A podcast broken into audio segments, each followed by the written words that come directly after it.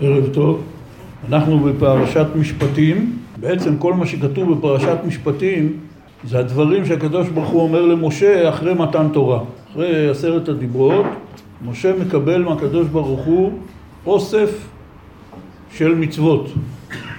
בפרשה הזאת יש 53 מצוות מתוך 613, זה כמות רצינית ביותר. עד עכשיו היו בתורה רק כמה מצוות ספורות בספר בראשית ובספר שמות עוד כמה, גם לא כמות גדולה. בפרשה הזאת יש 53 מצוות, 23 מצוות תעשה ו-30 מצוות לא תעשה, שמכסות את כל התחומים שיש בחיים, כל מיני סוגים ומינים. וכדאי מאוד לכל מי שרוצה ללמוד את המצוות של הפרשה הזאת, שיש בה הרבה מצוות, במיוחד בדיני נזיקין. יש ספר מומלץ שצריך להיות בכל בית יהודי, ספר החינוך, זה השם שלו, שכתב אותו מחבר קדמון מלפני כמה מאות שנים. וזה הספר הכי חשוב והכי מפורסם על תרי"ג מצוות, הולך לפי פרשות השבוע. בכל מצווה הוא כותב מה המצווה, כותב מה ההלכות שיש בה בקצרה מאוד, וכותב את שורשי המצווה. זאת אומרת, את ההסבר, את הטעם, למה ניתנה המצווה. ומפני שזה ספר שהוא כתב אותו לנערים, זה המטרה של הספר, שזה ספר שנער יהודי, שהוא בבר מצווה, יכול ללמוד על המצוות, זה כתוב בלשון מאוד פשוטה וברורה. זה לא ספר למדני, זה ספר שמסביר על המצוות. ספר ממש מומלץ, שכדאי מאוד מאוד... מי המחבר? המחבר שנים לא היה ידוע. מניחים שכתב אותו איזה רב שקראו לו רבי אהרון הלוי מברצלונה, היה אחרי תקופת הרמב"ן, לפני 700 שנה. זה כתוב בשפה מאוד ברורה ויפה וספר מאוד מאוד נפלא. וזה בעצם הספר היחידי שעובר על כל תרי"ג מצוות ומסביר על כל מצווה מה הרעיון של המצווה. לא רק מה ההלכות שלה, אלא מה הרעיון של המצווה. ספר ממש, ספר יסוד ביהדות. כדאי מאוד שיהיה בכל בית. אז בספר החינוך הוא מסביר שם גם את הטעמים של כל מצווה ומצווה, שכמובן אנחנו לא יכולים להתעכב על זה כאן, לכן אני ממליץ לכל אחד ללמוד את הפרשה הזאת, פרשה מאוד יסודית. ושתי הפרשיות שיש בהן הכי הרבה מצוות והכי יסודיות זה פרשת משפטים, הפרשה שלנו, ופרשת קדושים בספר ויקרא, ששם יש עשרות עשרות מצוות בתחומים הכי אה, מרכזיים בחיים. בתחילת הפרשה, כאשר משה רבנו נמצא עדיין בהר סיני עם הקדוש ברוך הוא, אחרי מתן תורה, ההתחלה של הפרשה, והזכרתי את זה בפעם שעברה, את מה שרש"י כותב שם, שהקדוש ברוך הוא אומר למשה ככה, וכך מתחילה הפרשה: ואלה המשפטים אשר תשים לפניהם. זה הפסוק הראשון בפרשה. והוו החיבור הזה, ואלה, ו, זה מחבר את זה למתן תורה של פרשת יתרו. ובעצם יש לנו פה את כל הרעיון של היהדות במשפט אחד, שבפרשת יתרו הייתה הכנה גדולה למתן תורה, שדיברנו על זה בפעם שעברה באריכות, ואז היו עשרת הדיברות. אבל מיד אחרי מתן תורה, המעמד המרגש והמיוחד הזה, שבו כל עם ישראל היה בחוויה רוחנית חד פעמית בתולדות האנושות, כאשר עם שלם שכלל מיליונים אנשים חוו כולם התגלות אלוהית חד פעמית. לפניה לא הייתה כזאת ואחריה לא הייתה כזאת. כאשר רוב ההתגלויות של הקדוש ברוך הוא לבני אדם זה בדרך כלל לצדיקים ונביאים והאבות הקדושים. ומתן תורה היה דבר מיוחד במינו, שזה יסוד היהדות, שמנוגד לדתות שהמציאו אותם בני אדם. דתות שבני אדם ממציאים עד היום הזה, כל מיני כתות, זה תמיד בנוי על זה שיש אדם אחד שבא וטוען שהייתה לו התגלות אלוהית, ושהוא קיבל איזשהו מסר או מסרים מהשמיים, ועכשיו באים אנשים וצריכים להאמין לו, כמו באסלאם. באסלאם בנוי על זה שמוחמד אמר שהתגלה אליו איזה מלאך באיזה מערה, ואותו דבר יש דתות יפניות והודיות וסיניות וכתות שונות ומשונות בכל העולם, גם בארץ, שאנשים באים ואומרים קיבלתי מסר. אין לו הוכחות לזה, אתה צריך להאמין לו. במתן תורה בהר סיני, התורה, כמו שאומרים, זרקה קלף על השולחן. אי אפשר להפריך את זה. מיליונים אנשים. בתורה כתוב שבני ישראל שיצאו ממצרים היו 600 אלף איש. 600 אלף, כמו שהתורה מציינת, מדובר על גברים מגיל 20 עד גיל 50. אם נוסיף את כל הנשים והילדים וכל מי שמתחת לגיל 20 וכל מי שמעל לגיל 50, מדובר פה במיליונים. ומיליונים אנשים ראו התגלות. כל אחד ואחת מאיתנו, אנחנו צאצאים של האנשים האלה. ומאז מתן תורה, המסורת הזאת, שהיה כזה מתן תורה והיה כזה מעמד הר סיני, ושכל אבותינו ראו מה שראו במתן תורה, עוברת בכל משפחה ומשפחה בעם ישראל. אבל אז מיד, מכל הרעיונות הנשגבים של אמונה באלוקים, של כל העם רואים את הקולות, יורדים מיד לתוך הפרטים הקטנים של החיים. וזאת פרשת משפטים. יש נקודה מאוד חשובה. עשרת הדיברות הם כמובן התוכן של מתן תורה, מצוות חשובות מאוד, אבל הן לא שונות בכלום מהמצוות האחרות. יש עשר דיברות, להאמין בשם, לא לעבוד עבודה זרה, לכבד אב ואם, לשמור שבת וכן הלאה, עשר דיברות. אבל הם חלק מכל מערכת המצוות. והחמישים ושלוש מצוות שכתובות בפרשת משפטים הן לא פחות חשובות ומחייבות מעשר הדיברות. צריך לדעת את זה.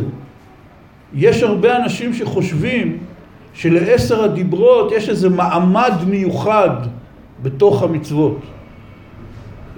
אצל הנוצרים עשו מזה סיפור גדול, אבל על פי היהדות לעשר הדיברות אין שום מעמד על על שאר המצוות. כפי שחז"ל הזהירו אותנו במסכת אבות,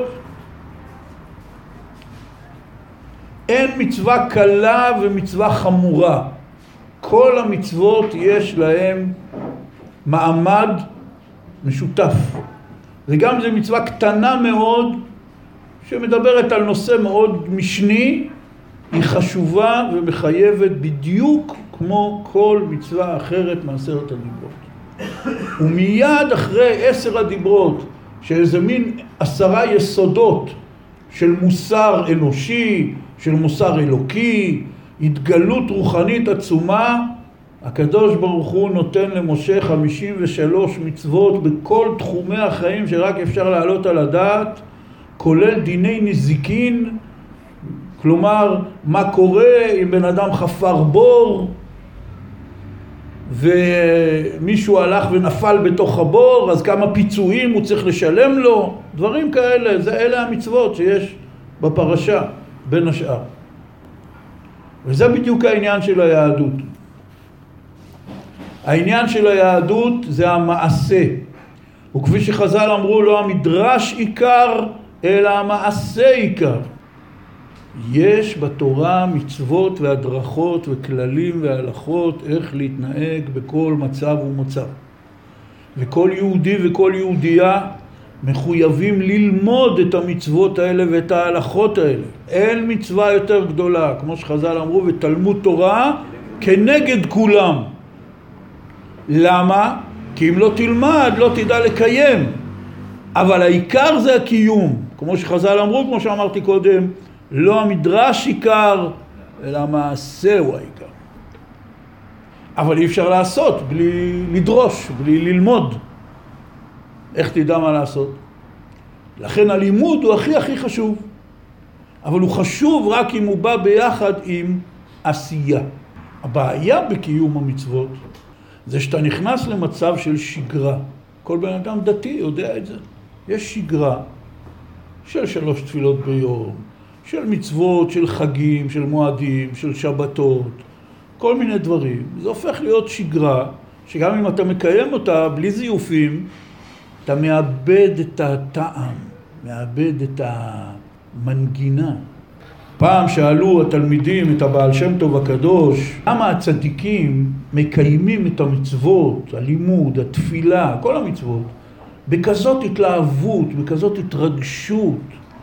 ואנחנו, אמרו התלמידים לבעל שם טוב, בסדר, מתפללים, לומדים, עושים, אבל הכל ככה ביבש. אין לנו את ההתלהבות העצומה והרגש העצום. אמר להם הבעל שם טוב, אתם כמו חירש בחתונה. מגיע חירש לחתונה, יהודית, שמחה. הוא רואה את כולם, מעגל שלם של אנשים, עושים תנועות מוזרות. זה עושה ככה, והוא עושה ככה, וזה קופץ, וזה מתכופף, רוקדים. הוא לא מבין, תגיד, מה קורה פה? מה זה כולם משתוללים בצורה כל כך מוזרה? הוא לא שומע את המנגינה. אם הוא היה שומע את המנגינה, הוא מיד היה מבין את כל המשמעות של כל התנועות שכולם עושים, נכון? כי ככה הוא אומר, זה מוזר. אחד מרים ידיים למעלה, אחד מוריד ידיים למטה. אחד מתכופף, אחד קופץ. כל אחד עושה משהו אחר. מה המכנה המשותף פה? אם תשמע את המנגינה, אתה תבין. כשאתה שומע את המנגינה, את הקצב, אתה מבין כל תנועה שכל אחד עושה. למה זה קופץ ולמה זה מתכופף, והוא עושה ככה והוא עושה ככה. חסר לשמוע את המנגינה. אמר הבעל שם טוב, כל עוד בן אדם לא זכה להערה, לאור של שמחת המצוות, של ההתרגשות של המצוות, של ההתפעלות מן המצוות, אפילו אם הוא עושה את המצוות, אנשים שומרי מצוות נראים לו כמו שהחירש מסתכל על רוקדים בחתונה בלי לשמוע את המנגינה. כל מה שחסר זה לשמוע את המנגינה. השגרה היא אויב גדול מאוד של שמירת המצוות. יש אנשים שהשגרה הזאת כבר מעפת אותם, הם כבר לאט לאט מתחילים לזרוק כמה מצוות בצד, לפעמים עוזבים לגמרי את שמירת המצוות, כי הוא לא מוצא בזה טעם. ויש כאלה שהוא ממשיך לקיים הכל, אבל גם אין לו טעם, הוא מחפש את הטעם במקומות אחרים, מחפש חדשנות, חיות, במקום אחר. יש משל, שמעתי, אחד אומר, יושבים שלושה אנשים ועוסקים בסיטוט אבנים. שואלים את הראשון, מה אתה עושה? הוא אומר, אני חותך אבנים. שואלים את השני, מה אתה עושה? הוא אומר, אני מתפרנס. כאילו הקטע הטכני שאני חותך אבנים זה לא העניין. למה אני עושה את זה? כדי להתפרנס. שואלים את השלישי, מה אתה עושה? הוא אמר, אני בונה ארמון. שלושתם עושים אותה פעולה, ושלושת התשובות של שלושתם נכונות. אבל יחי ההבדל. זה שאומר אני חותך אבנים, הוא כולו עסוק בפעולה הטכנית הפשוטה שהוא עושה. אין בה שום שאר רוח, אין בה שום משמעות. אני חותך אבנים. השני מביא איזה טעם. למה אני בא לחתוך אבנים? מה העניין לשבת כל היום לחתוך אבנים? בשביל פרנסה. אבל השלישי, הוא רואה, כמו שאומרים היום באנגלית, את הביג פיקצ'ר, הוא רואה את התמונה הגדולה, הוא רואה את המשמעות הגדולה, נכון, אני בסך הכל יושב עם אבן ודופק עם איזמל, עם פטיש, אבל אני חלק מתהליך רציני מאוד של בניית ארמון. מי שיושב ובכל מכה שהוא נותן באבן, הוא יודע שהוא חלק מבניית ארמון המלך, כל המשמעות, כל המהות, כל הטעם, הוא אחר לגמרי. הפרטים הקטנים. אתה יכול לבוא, בן אדם מגיע לאיזה מקום, רואה בן אדם יושב, מחדד עיפרון. אומר לו, מה? הוא אומר לו, אני בונה חללית. הוא צוחק, אומר לו, מה הקשר? אומר לו, אני מהנדס חלליות, קיבלנו עכשיו לתכנן את החללית של הדור העתיד, ואני עכשיו מחדד את העיפרון בשביל להתחיל את הרישום, את הסקיצות של התוכנית של החללית. אה, אוקיי, יענו, לא צחקת עליי. הוא בונה חללית. אבל בסך הכל מחדד עיפרון. ככה אדם צריך להסתכל על החיים שלו ועל הפרטים הקטנים, ורק ככה אפשר להבין את כל המצוות בתורה שהן יורדות לפרטי פרטי פרטים. אתה מחדד עיפרון, אבל אתה בעצם בונה חללית. אתה חותך אבנים, אבל בעצם אתה בונה ארמון. כמה שהאדם יותר יורד לפרטי פרטים והוא יותר מדויק, אז התמונה הגדולה הרבה יותר חדה וברורה ואמיתית. כמה שהוא יחתוך אבנים בצורה יותר מדויקת, הארמון יהיה יותר יפה. כמה שהוא חידד את העיפרון, אז הרישום יהיה יותר ברור ומדויק, אז החללית גם תיבנה יותר טוב. משום מה יש אנשים שחושבים שמפני שאלוקים הוא אין סוף, הוא בלתי נתפס, אז אפשר להתייחס אליו רק באופן כללי כזה, מה שנקרא להיות דתי בלב. אבל אלוקים לא חושב ככה. ובתורה הוא יורד איתנו לפרטי פרטים. ומיד אחרי ההתגלות העצומה של מתן תורה, ואלה המשפטים אשר תשים לפניהם. תרד איתם לפרטים, פרטי פרטי פרטים. זה הסוד של היהדות. וכדי שיהיה אפשר באמת לרדת לפרטים, וכדי שלא נחשוב, אני שומר מצוות, זה שלושה סוגי דתיים, כן? יש דתי, תשאל אותו, אגיד לך, אני חותך אבנים. מה, מה, למה זה? אני דתי. יש אחד קצת יותר, אומר לך, אני מתפרנס, מביא לך איזה, איזה משהו. כן? אני חייב להגיד את זה, אתה אומר לו, למה אתה שומר שבת? הוא אומר, אני דתי. יש אחד שאל אותו למה אתה שומר שבת, תגיד תראה אני יהודי, זה היום מנוחה לאומי שלנו מהתורה ונותן לך איזה דרשה. אבל יש אחד שמבין, אני בונה ארמון ככה כתבו על זה חכמים. שלשמור שבת זה לבנות ארמון בזמן. בתוך הזמן, בתוך השגרה של החיים יש לי יום בשבוע שזה ארמון מלך אני נהיה בן מלך ויש לי יום מלכותי. מי שמסתכל על שמירת המצוות שלו בתור אני חותך אבנים, זאת אומרת, עושים, זה דתי, עושים טוב, אז עושים, עזוב אותך עכשיו מכל ה... זה, זה חיים אומללים. כי הוא עושה דברים שהוא לא מתעמק בהם ואין לו שום משמעות מהם, הם לא נותנים לו חיים. הרי כתוב על התורה, פסוק מאוד מפורסם, וחי בהם. וחז"ל אומרים וחי בהם ולא שימות בהם. והם לא מתכוונים רק לעניין הפיזי. וכפי שהזכרנו פה, שלמה המלך אומר בקהלת, פרק ט' פסוק ט', ראה חיים עם אישה אשר אהבת. אומרים המפרשים, ראה שיהיו חייך חיים. כי חיי צער אינם נחשבים חיים. זה נקרא ראה חיים. ראה שיהיו חייך חיים. בכל תחום בחיים שלך תחפש את החיות, את הרעננות, לא משנה באיזה תחום, בעבודה שלך, בחיי המשפחה, בכל תחום. אל תיתן לעצמך למות. כי בני האדם הם יצורים אובדניים. אנשים רבים יותר מדי, אפשר להגיד אולי רוב האנשים, מפני שהם לא מחפשים את נקודת החיים בחיים שלהם, הם חיים חיי מוות. בגלל זה הם מלאים תלונות. רוב האנשים לא טוב להם בחיים. ויש דברים שבן אדם לא טוב לו בחיים, יש לו מצוקות שלא תלויות בו. שבאמת קשה לו, בכל מיני תחומים.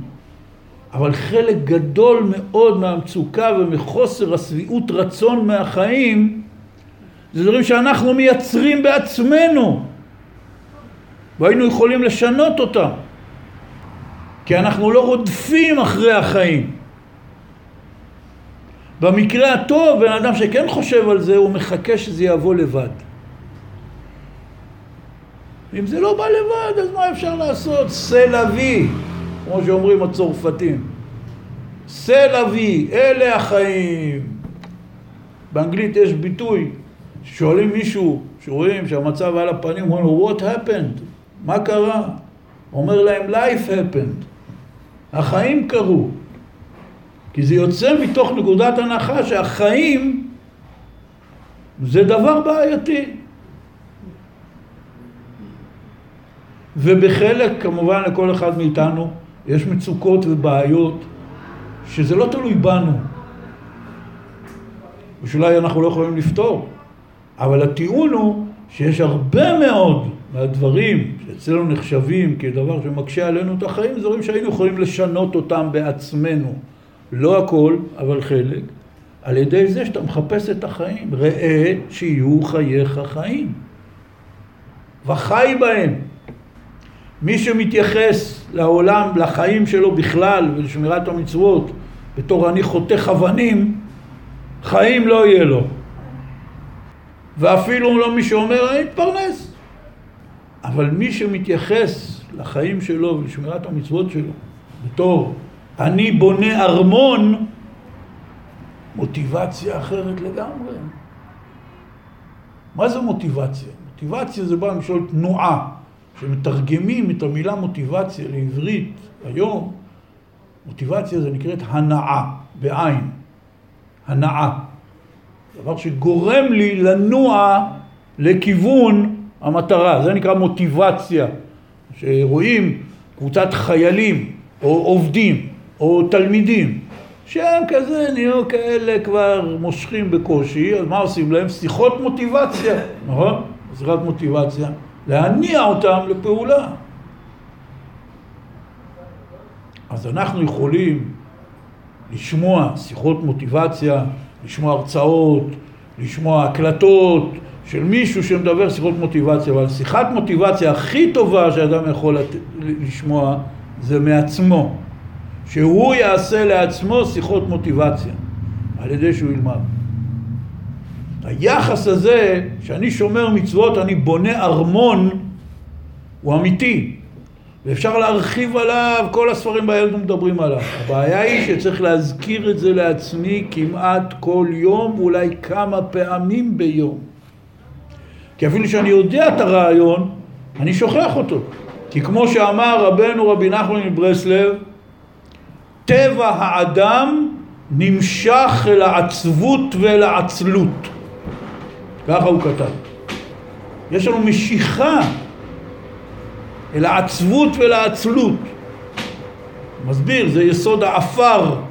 כולנו נבראנו מן האפר, אנחנו נמשכים אל יסוד האפר שבנפש, שזה עצבות ועצלות, שזה בדיוק ההפך משמחה וחיות. זה בדיוק ההפך ממוטיבציה. מדי פעם יש משהו שמדליק אותנו. ושאז פתאום רואים איזו אפשרות להרוויח כסף. פתאום הבן אדם לא ישן, לא אוכל, הכל אקשן. הוא לא צריך שום שיחת מוטיבציה, הפוך. צריך מישהו יבוא, ירגיע אותו, מה אחי, תוריד את הקצב. כי יש פה משהו שעורר אצלו את המוטיבציה. אם זה כסף, אם זה אתגרים אה, אה, מקצועיים, פתאום הבן אדם מתמלא חיים. ובדרך כלל, אחרי איזו תקופה, יוצא האוויר מהבלון והוא. נרגע. אנחנו צריכים שיחת מוטיבציה לחיים. ושוב, מפני שיש בורא עולם ושהוא נתן תורה והתורה הזאת זה לא רק מתן תורה, עשר דיברות. זה חמישים ושלוש מצוות מיד אחרי מתן תורה. בכמות, מבול. פרטי פרטים קטנים. ופרטי פרטים קטנים, כשאין את הרגשת המוטיבציה, אני בונה ארמון, זה מעייף. לפעמים בא אדם, קורא כל מיני דברים על שבת קודש, מתחבר לרעיון, אומר וואלה, יש פה משהו גדול. אז הוא אומר בוא נלמד הלכות שבת. יושב עם מישהו, שומע שיעור של רב, הרב מסביר בפרוטרוט למה אסור בשבת לחתוך נייר טואלט. לחתוך נייר טואלט בקו של התלישה, שתולשים את הריבוע מהנייר טואלט, זה חילול שבת מהתורה. ולא משנה עכשיו למה. בן אדם שומע את זה, אומר דחילק, אנחנו מדברים פה על רעיון ענק, סוציאלי, דתי, רוחני, שבת. מה עכשיו אתה יורד איתי לחתוך נייר טואלט? מה? זה הסוד של היהדות. היו הרבה אנשים במשך הדורות שבאו עם רעיונות גדולים ונשגבים ועצומים. כל המערכות האלה קרסו ונעלמו. הכוח של השימור של היהדות, שאנחנו יושבים כאן היום בארץ ישראל, עם אותו חומש ואותם פסוקים ואותה מסורת, ומקיימים אותה בצורה מדויקת, זה רק מפני שהיהדות בנויה על פרטי פרטים. אנחנו לא מתרגשים מספיק. אתם יודעים מה מרגש? שפרופסור יגאל ידין, אחרי קום המדינה, חפר במצדה ומצא שם זוג תפילין והוא מצא שם מקווה שביהדות, במיוחד בזמן בית המקדש, היו צריכים לטבול במים לפני הרבה מאוד קיומי מצוות ועניינים. מקווה זה צורך חיוני לכל קהילה יהודית, אם זה טבילת נשים ולפעמים גם טבילת גברים. ומקווה זה לא סתם בור באדמה שיש בו מים, יש בזה הלכות מדוקדקות על המילימטר, מידות, איך המקווה יהיה בנוי, איך המים נכנסים אליו, זה דבר מאוד מסובך, במשנה יש מסכת שלמה נקראת מסכת מקוואות, שיש שם את כל ההלכות, וכשמצאו את המקווה במצדה, יגאל ידין מספר בספרו, שהוא כתב על מצדה, הוא הזמין את הרב מינצברג מירושלים, המומחה מספר אחד בעדה החרדית להלכות מקוואות. זה מקצוע מסובך מאוד בתורה להיות מומחה לבניית מקוואות, להכשר מקוואות. הוא הזמין אותו למצדה, למקווה בן אלפיים שנה. הרב מינצברג עשה שם את כל המדידות ואמר לו כשר למהדרין, מקווה ותפילין.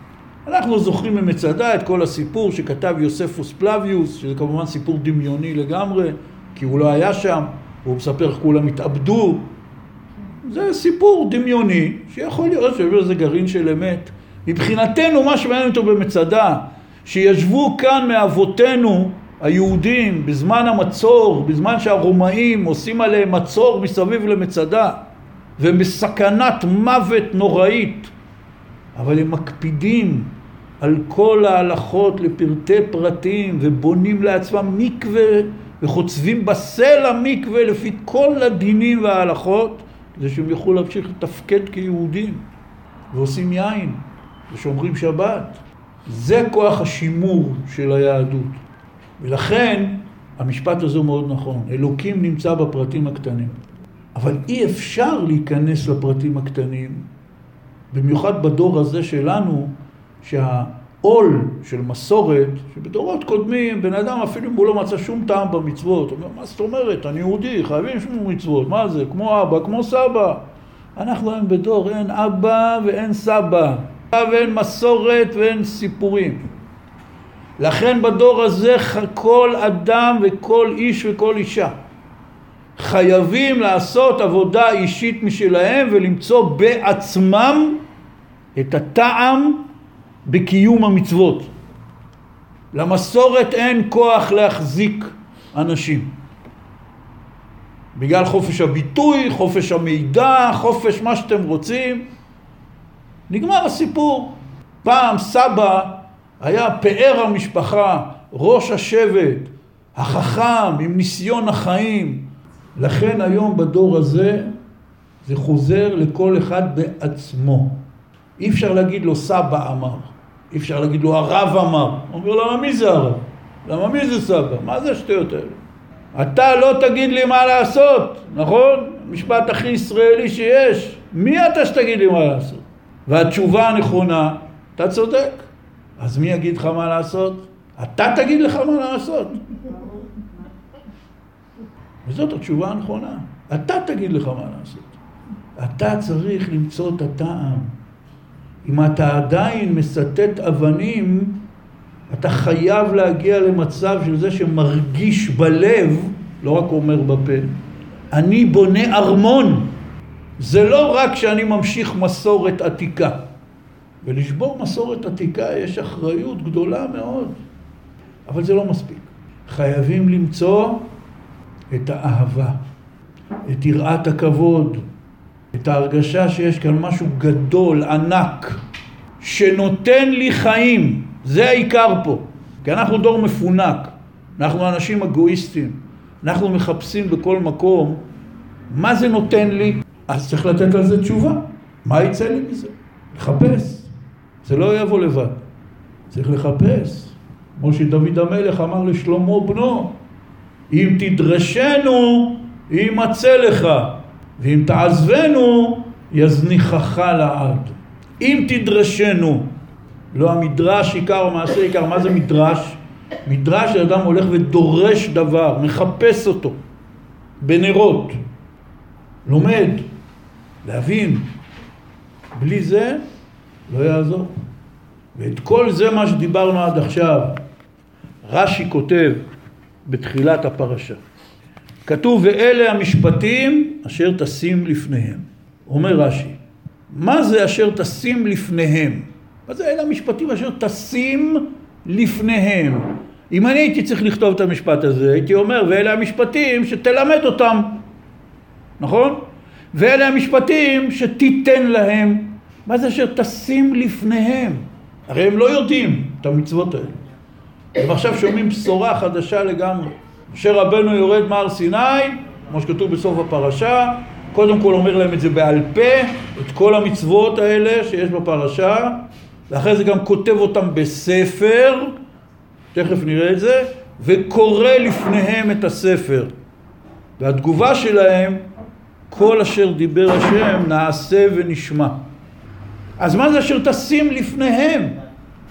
אומר רש"י, אמר לו הקדוש ברוך הוא למשה, לא תעלה על דעתך לומר אשנה להם הפרק וההלכה שניים או שלושה פעמים עד שתהיה סדורה בפיהם כמשנתה ואיני מטריח עצמי להבינם טעמי הדבר ופירושו לכך נאמר אשר תשים לפניהם כשולחן הערוך ומוכן לאכול לפני האדם.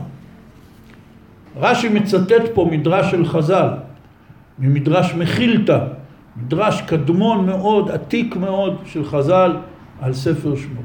אומר הקדוש ברוך הוא למשה, שלא יעלדה על דעתך שאני עכשיו לימדתי אותך 53 מצוות ואתה תבוא ותיתן להם שיעור ותגיד להם אה, תקשיבו בבקשה מה הקדוש ברוך הוא אמר וזה מותר, זה אסור, זה צריך לעשות ככה, זה צריך לעשות ככה אתה תלמד אותם את ההלכה הזאת פעמיים או שלוש עד שהם ידעו ואתה מסודר. אומר הקדוש ברוך הוא למשה, לא יעלה על דעתך הדבר הזה, רק להודיע להם מה השם אמר, איזה מצווה. אלא צריך להבינם טעמי הדבר ופירושו. לאדם קשה לקיים דבר שהוא לא מבין. אפשר להנחית על אנשים פקודות. עמוד נוח, עמוד דום, לך לשם, לך לפה. יש אנשים שככה מתייחסים גם לילדים שלהם. תעשה כך וכך. הילד אומר, אבל למה? הוא אומר, כי אני אמרתי. יש הורים שמדברים ככה על הילדים. אולי כמעט בכל בית. למה? כי אני אמרתי. ואתה צריך להגיד כן המפקד ונגמר הסיפור. יש דברים בחיים שאין ברירה וצריך להעביר באופן כזה, כי אין זמן להסביר, אין זמן לייצר אצלו הסכמה מכל מיני סיבות של דחיפות או חירום, הוא צריך לעשות מה שאומרים לו ולא לשאול שאלות. אבל ברוב חלקי החיים זה לא עובד ככה. והקדוש ברוך הוא אומר למשה, מה יהיה אחרי שאתה לא תהיה איתם? מה יהיה כשהם יהיו לבד? חותך אבנים? לא. הוא צריך להבין טעמי הדבר ופירושו כדי לייצר אצלו מוטיבציה, כדי שזה ייתן לו חיים. זה נקרא ואלה המשפטים אשר טסים לפניהם, פרוסים על השולחן כשולחן ערוך ומוכן לפני האדם לאכול. זה לשון חז"ל שרש"י מצטט. הדוגמה ההפוכה מזה? קופסאות שימורים, חומרי גלם. הנה הביצים, הנה המלח, הנה המחבת, הנה התנור, תעשה חביתה. לא. תעשה לו חביתה טובה וטעימה ושים אותה לפניו עם סכין ומזלם ויגיד, יהי בני תאכל. זה נקרא כשולחן הערוך ומוכן לפני האדם לאכול. זה נקרא שתשים לפניהם, תפרוס לפניהם על השולחן. לא רק את העניינים ההלכתיים שיש במצווה, עושים ככה, אסור ככה, מותר ככה, את טעמי הדבר ופירושו. זה נקרא אשר תשים לפניהם. כי זה יסוד בשמירת המצוות. שאם לא זכית, לא היה לך הורים שלימדו אותך את התורה באופן כזה, ואולי גם לא זכית ולא היה לך מורים שלימדו את התורה באופן כזה, אז אתה תהיה המורה של עצמך. אבל את היסוד תזכור, טעמי הדבר ופירושו. כי כמה שהדבר יותר מוסבר, יותר מואר, יותר מדבר אל הלב שלי, יש לי הרבה יותר מוטיבציה לקיים את זה. לכן כאשר אני שומר מצוות, ולא משנה אם אני מנסה לשמור את כל המצוות או רק חלקית, אבל כל מצווה שאני מקיים, מצווה שכמעט כל אחד מאיתנו מקיים, לא משנה חילוני, דתי, נתינת צדקה. אתה עובר ברחוב, יושב שם איזה מישהו, עושה את עצמו מסכן, או שהוא באמת מסכן, לא משנה כרגע, אתה אומר וואלה, בואו ניתן לו שקל. עכשיו אפשר לתת שקל כחותך אבנים. למה אתה נותן צדקה? לא יודע, זה, כולם נותנים, מה, תן צדקה, יאללה, תן לו שקל, עזוב, אל תתעמק בזה יותר מדי, מה עשיתי, כולה נתתי שקל, מה... יש אחד קצת יותר, אומר, מה זאת אומרת, אדם מסכן, צריך לעזור לו. זה השני שאומר, אני מתפרנס. ויש אחד בונה ארמון, שחז"ל אמרו, שקולה צדקה כנגד כל התורה כולה. הנביאים אומרים הלא פרוס לעני לחמך.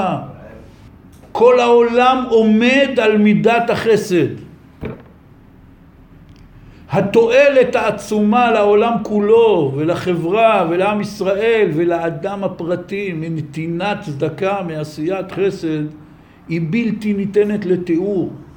על זה כל העולם עומד. המקום היחידי שאנחנו יודעים בתורה שהקדוש ברוך הוא השמיד אותו זה סדום ועמורה. וזה בעיקר כי לא היה שם מידת החסד. אני בונה ארמון. מצוות צדקה אחת קטנה יכולה להטות את הכף על דור שלם.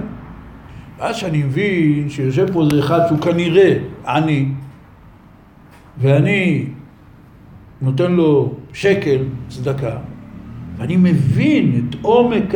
ואת גודל הסיטואציה. אדם אחד עושה חסד עם אדם אחר. השקל הזה, עבדתי עליו הרבה בשביל להרוויח אותו. קשה לי להיפרד ממנו. אז למה אני נפרד ממנו? כי ועשית הישר והטוב. התורה מצווה עלינו, נתון תיתן. צריך לתת צדקה. ואז אני אומר, אתה יודע מה? רק שנייה. קשה להיפרד משקל, זה ברור. אבל בכל זאת זה כולה שקל.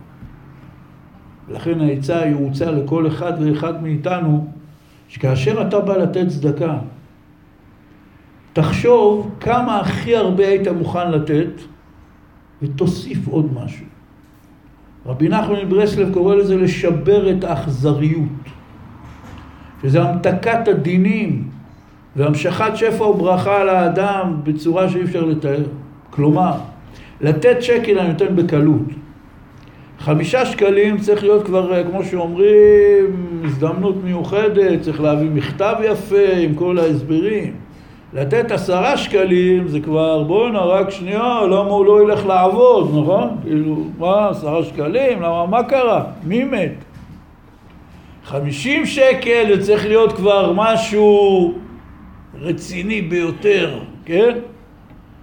כאילו לוחם צה"ל שקיבל צל"ש שחלה במחלה ממאירה וצריך לשלוח אותו לניתוח בחוץ לארץ, משהו רציני, כן? לא עכשיו אה, סתם איזה אחד מסכן לא גומר את החודש, תן לו חמישים שקל, מה קרה?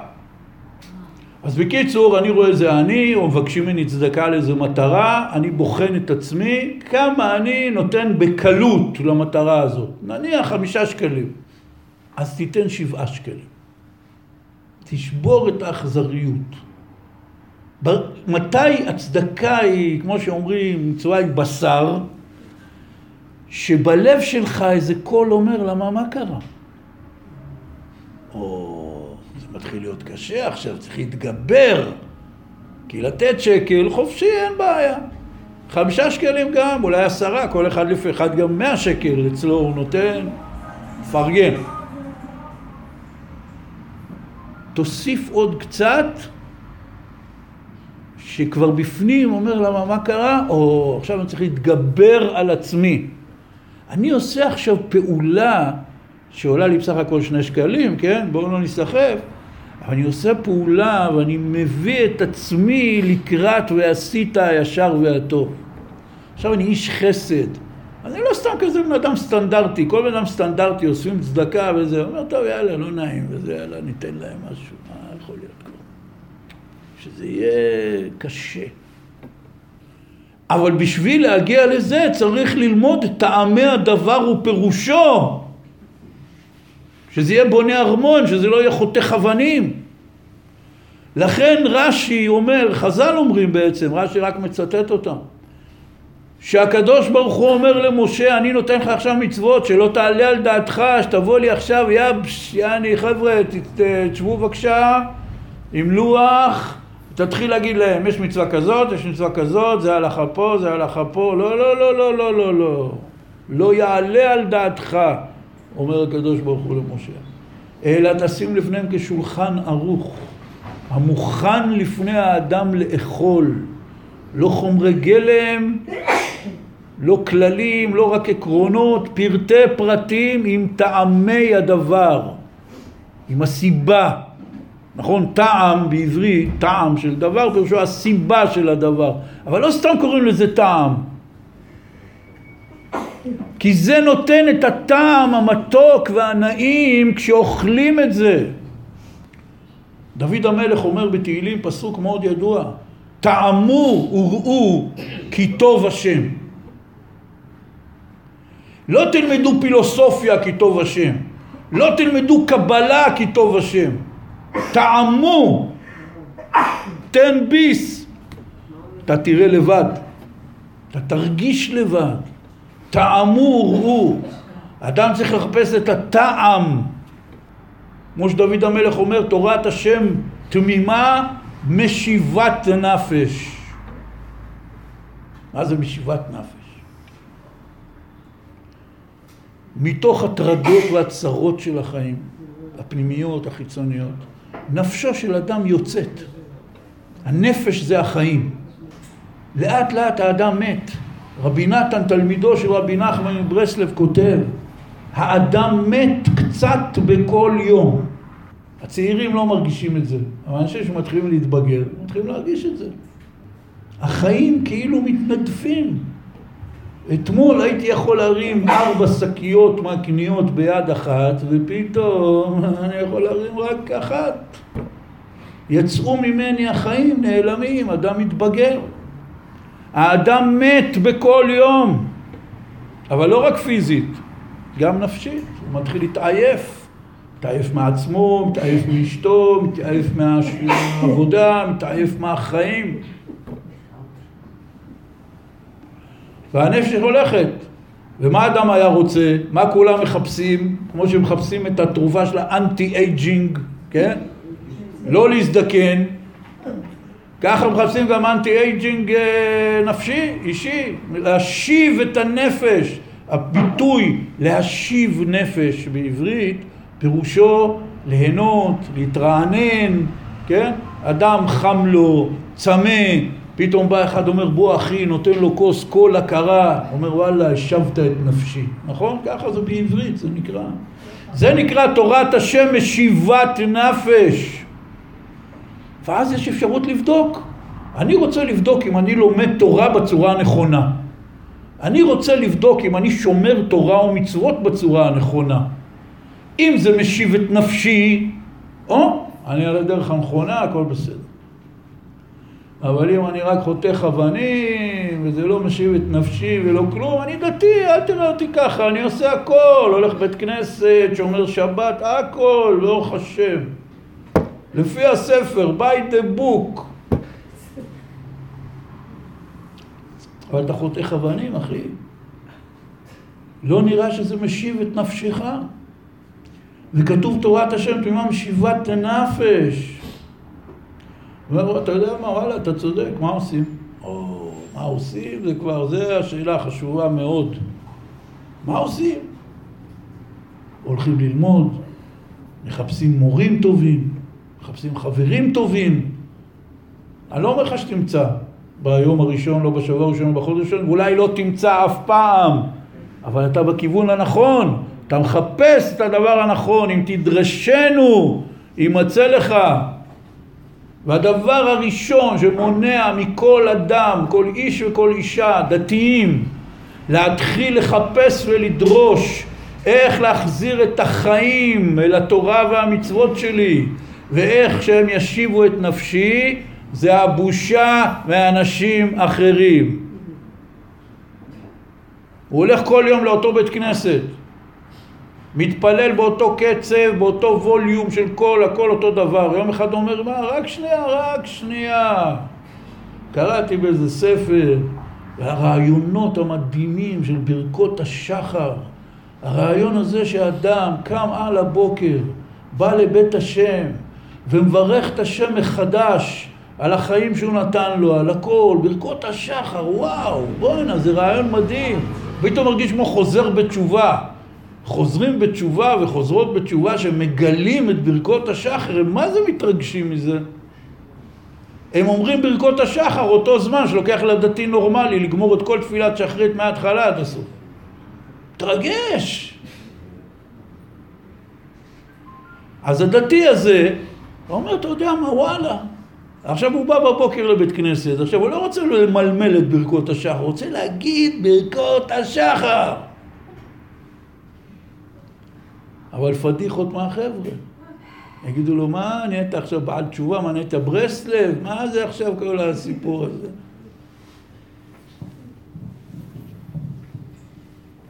הבושה. לכן בסעיף הראשון בשולחן ערוך, בסימן הראשון בשולחן ערוך, ספר ההלכה של עם ישראל, כתוב ולא יבוש מפני המלעיגים עליו בעבודת השם. בגלל שהאדם הוא יצור חברתי, והפדיחות והבושות מבני אדם אחרים זה פחות או יותר מורה הדרך העיקרי והראשי שלו בכל דבר שהוא עושה, איך הוא מתלבש, איך הוא מתנהג, איך הוא מדבר, הכל. ולא יבוש מפני המלעיגים עליו. צריך להיות עז כנמר, כמו שאמרו חז"ל. גיבור כארי ועז כנמר ורץ כצבי לעשות רצון אביך שבשמיים. מה עכשיו גיבור כארי, אז כנמר, רץ כצבי, כי אתה בטבע שלך פדלאה. אתה לא רץ כצבי, אתה מתנהל כזה לאט לאט. ואתה פוחד מכל פיפס. מישהו רק נותן בך איזה מבט, אומר בואי הנה פדיחות, לא נעים, וזה, מה קרה? לכן ההדרכה שקיבלנו תגלה בתוך עצמך את הגבורה. אני הולך לעבוד את הקדוש ברוך הוא, אני עכשיו אכפת לי מה חושבים עליי משה ויוסי מהבית כנסת? מה הקטע? אם בן אדם מחפש את החיים, את המשיבת נפש, או בלשון חז"ל ורש"י, את טעמי הדבר ופירושו, אלה המשפטים אשר טסים לפניהם, שהכל יהיה ברור ואכיל ומריח טוב ומושך לתת בזה ביס. זה נקרא כשולחן ערוך המוכן לפני האדם לאכול. כולנו יודעים, בבית, במסעדות, זה לא סתם מה האוכל שאתה הולך לאכול, זה הכל, זה השולחן, המפה, העיצובים, הסרוויז, הסכו"ם, פה איזה מפית, פה איזה זה, זה, יש לזה, איך עורכים את השולחן לאוכל, זה חלק רציני ביותר מעצם החוויה של האכילה. איך מגישים? השולחן הערוך. תשימו לב, חז"ל לא נותנים דוגמה מאוכל. הרי מדובר פה על אוכל, נכון? שולחן מוכל, מה, מה המשל פה? שהמצוות זה המאכלים. אז הוא לא אומר, תעשה להם מאכלים טעימים, הוא אומר, כשולחן הערוך המוכן לפני אדם לאכול. זה כל העיצוב מסביב. זה נקרא אשר תשים לפניהם. ככה צריך לשים את המצווה. לא בעצבים, לא באיומים, לא בהפחדות ולא בפקודות. תעשה כך וכך. למה? כי אני אמרתי. זה יכול להצליח פעם, פעמיים, שלוש. תשים לפניהם. אלה המשפטים אשר תשים לפניהם. וכאשר שמים לפניהם ככה את המצוות, בסוף הפרשה, ובזה נסיים,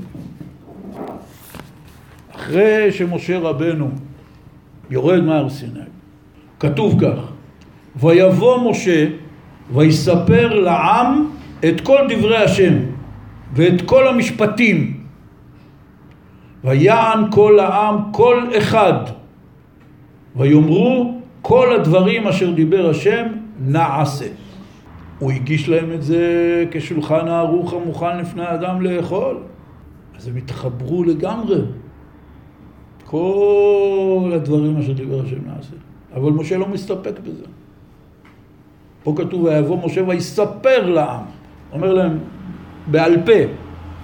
פסוק מיד אחר כך, ויכתוב משה את כל דברי השם, וישכם בבוקר ויבן מזבח תחת ההר ושתים עשרה מצבה לשני עשר שבטי ישראל, לא ניכנס לכל הפרטים פה שכתוב, ויקח ספר הברית, ויקרא באוזני העם, ויאמרו כל אשר דיבר השם, נעשה ונשמע. לכולם תמיד יש זיכרון כזה שכאילו נעשה ונשמע, עם ישראל אמר במתן תורה. אבל זה לא נכון. בפרשת יתרו, גם שם כתוב, כל אשר דיבר השם נעשה. זה מה שכתוב במתן תורה. וגם כאן, ויבוא משה ויספר לעם את כל דברי השם ואת כל המשפטים, ויען כל העם, כל אחד, ויאמרו כל הדברים אשר דיבר השם נעשה. מתי הם אומרים נעשה ונשמע? רק אחרי שהוא קורא להם מתוך הספר. ויקח ספר הברית, ויקרא באוזני העם, ויאמרו כל אשר דיבר השם נעשה ונשמע. למה בכלל צריך שידור חוזר? הוא כבר אמר להם בעל פה, והם אמרו כל אשר דיבר השם נעשה. למה עכשיו גם צריך לכתוב ספר, ועוד פעם לקרוא להם את כל הספר, ואז הם אומרים נעשה ונשמע. אומר רש"י, מה זה ויכתוב משה? מה זה הספר הזה? מה, הוא כתב להם את כל המצוות של פרשת משפטים? מה העניין? אומר רש"י, שזה גם חז"ל אמרו במחילתא, מבראשית ועד מתן תורה וכתב מצוות שנצטוו במראה. פה בפרשת משפטים, במקום שקוראים לו מראה.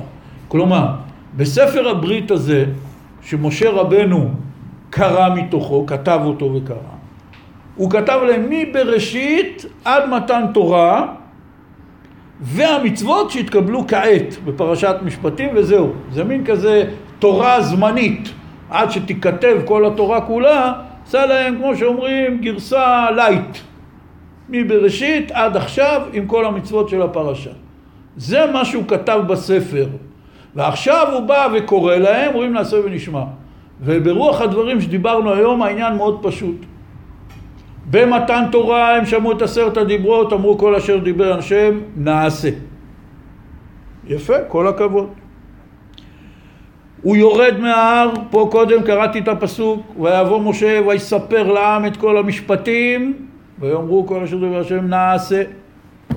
אבל כאשר משה בא וכותב ספר ומסביר את הדברים מההתחלה, מבראשית, עד מתן תורה, עם כל המצוות. כלומר, הוא מגיש לפניהם את התמונה הגדולה, את ההקשר הגדול. זה לא סתם פה עבד עברי ופה מצוות נזיקין ופה המצווה הזאת, פה המצווה הזאת, כל המצוות שיש בפרשה. אומר להם, חבר'ה, זה מי בראשית ברא אלוקים את השמיים ואת הארץ. ועד מתן תורה, וזה יורד לפרטים הקטנים, אבל תבינו את טעמי הדבר ופירושו, תבינו, אנחנו בונים ארמון. יש פה הקשר רחב מאוד. למצווה הכי קטנה והכי פשוטה יש הקשר לבריאת העולם. הופה, שמעו את זה העם, אומרים כל אשר דיבר השם נעשה ונשמע. מה זה ונשמע? יש בזה שלושה פירושים. פירוש אחד, נעשה ונשמע, הכוונה נקבל, נבין. שמע ישראל, השם אלוקינו, השם אחד. המילה שמע מפורשת, על פי הפשוטם של דברים, תשמע ותבין. זה נקרא לשמוע, להבין. שלמה המלך מבקש מהקדוש ברוך הוא ונתת לעבדך לב שומע. לשמוע פירושו להבין. אז נעשה ונשמע פירוש ראשון, נעשה ונקבל ונבין. טעמי הדבר ופירושו, נבין את ההקשר.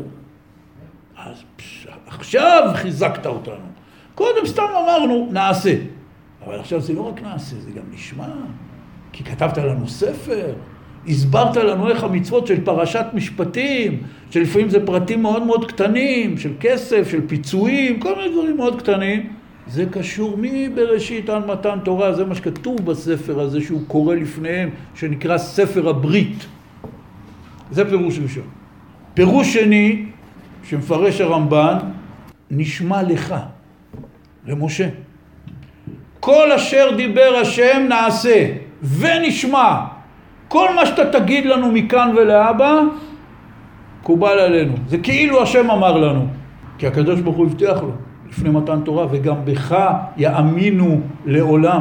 ככה הוא אומר למשה, אתה תהיה נביא. הוא לו כל אשר דיבר השם נעשה ונשמע. מכאן והלאה אתה תבוא תגיד לנו מצווה כזאת, עניין כזה, אנחנו נשמע. נשמע לך. ויש פירוש נוסף שנשמע לקדוש ברוך הוא. כל אשר דיבר השם נעשה ונשמע. למה? זה לא סתם נעשה, זה נשמע. כי הסברת לנו את ההקשר. עכשיו זה נכנס לנו ללב מאוד חזק, כמו שדיברנו. כי אלה המשפטים אשר תשים לפניהם. וכאשר משה לא רק סיפר להם בעל פה, כמו שכתוב בפסוק הראשון שקראתי, אלא הוא הלך וכתב ספר והתחיל מבראשית ברא אלוקים את השמיים ואת הארץ עם כל סיפורי האבות אברהם, יצחק ויעקב והירידה למצרים והיציאה ממצרים ואיך הכל בסוף שואף ומגיע למתן תורה ולמשפטים של הפרשה הזאת, אז הם אומרים לו נשמע, לא סתם נעשה. נהיה ממושמעים. כשאתה מסביר לאדם את המשמעות, יותר קל לו להיות ממושמע. תסביר לו את עומק הדבר, את הנחיצות שבדבר, לא צריך להגיד לו כי אני אמרתי. חנוך לנער על פי דרכו, לא על פי דרכך. אל תלביש עליו עכשיו, זהו, כזה ראה וקדש. למה? כי אני אמרתי. הוא קטן, הוא ישמע לך. יהיה קצת יותר גדול, יתפוס עצמאות, הגוזלים עזבו את הקן, להתראות. חנוך לנער על פי דרכו, שהוא יבין לפי דרכו, לפי הנפש שלו, לפי האישיות שלו, הוא יבין את זה, גם כי יזקין לא יסור ממנה, ככה אומר שם שלמה המלך. גם כשיש זקן ואתה כבר לא תהיה בעולם ואין מי שיעשה לו נו נו נו, הוא ימשיך בדרך הזאת. למה? כי הדרך שלו. הוא הפנים אותה והיא שלו. לכן כאשר אנחנו יוצאים מיד ממתן תורה אל פרשת משפטים ומותקפים במבול של מצוות, יש המון פרטים ופרטי פרטים. המסר האמיתי זה אשר תשים לפניהם, טעמי הדבר ופירושו. לא לימדו אותך, תלמד את עצמך. אתה תשים לפניך ככה את המצוות, כדי שתבין שעל ידי הפרטי פרטים והדקדוק בקיום פרטי פרטים תוכל למשוך יותר חיים, ואז תורת השם תהיה משיבת נפש. שיהיה שבת שלום.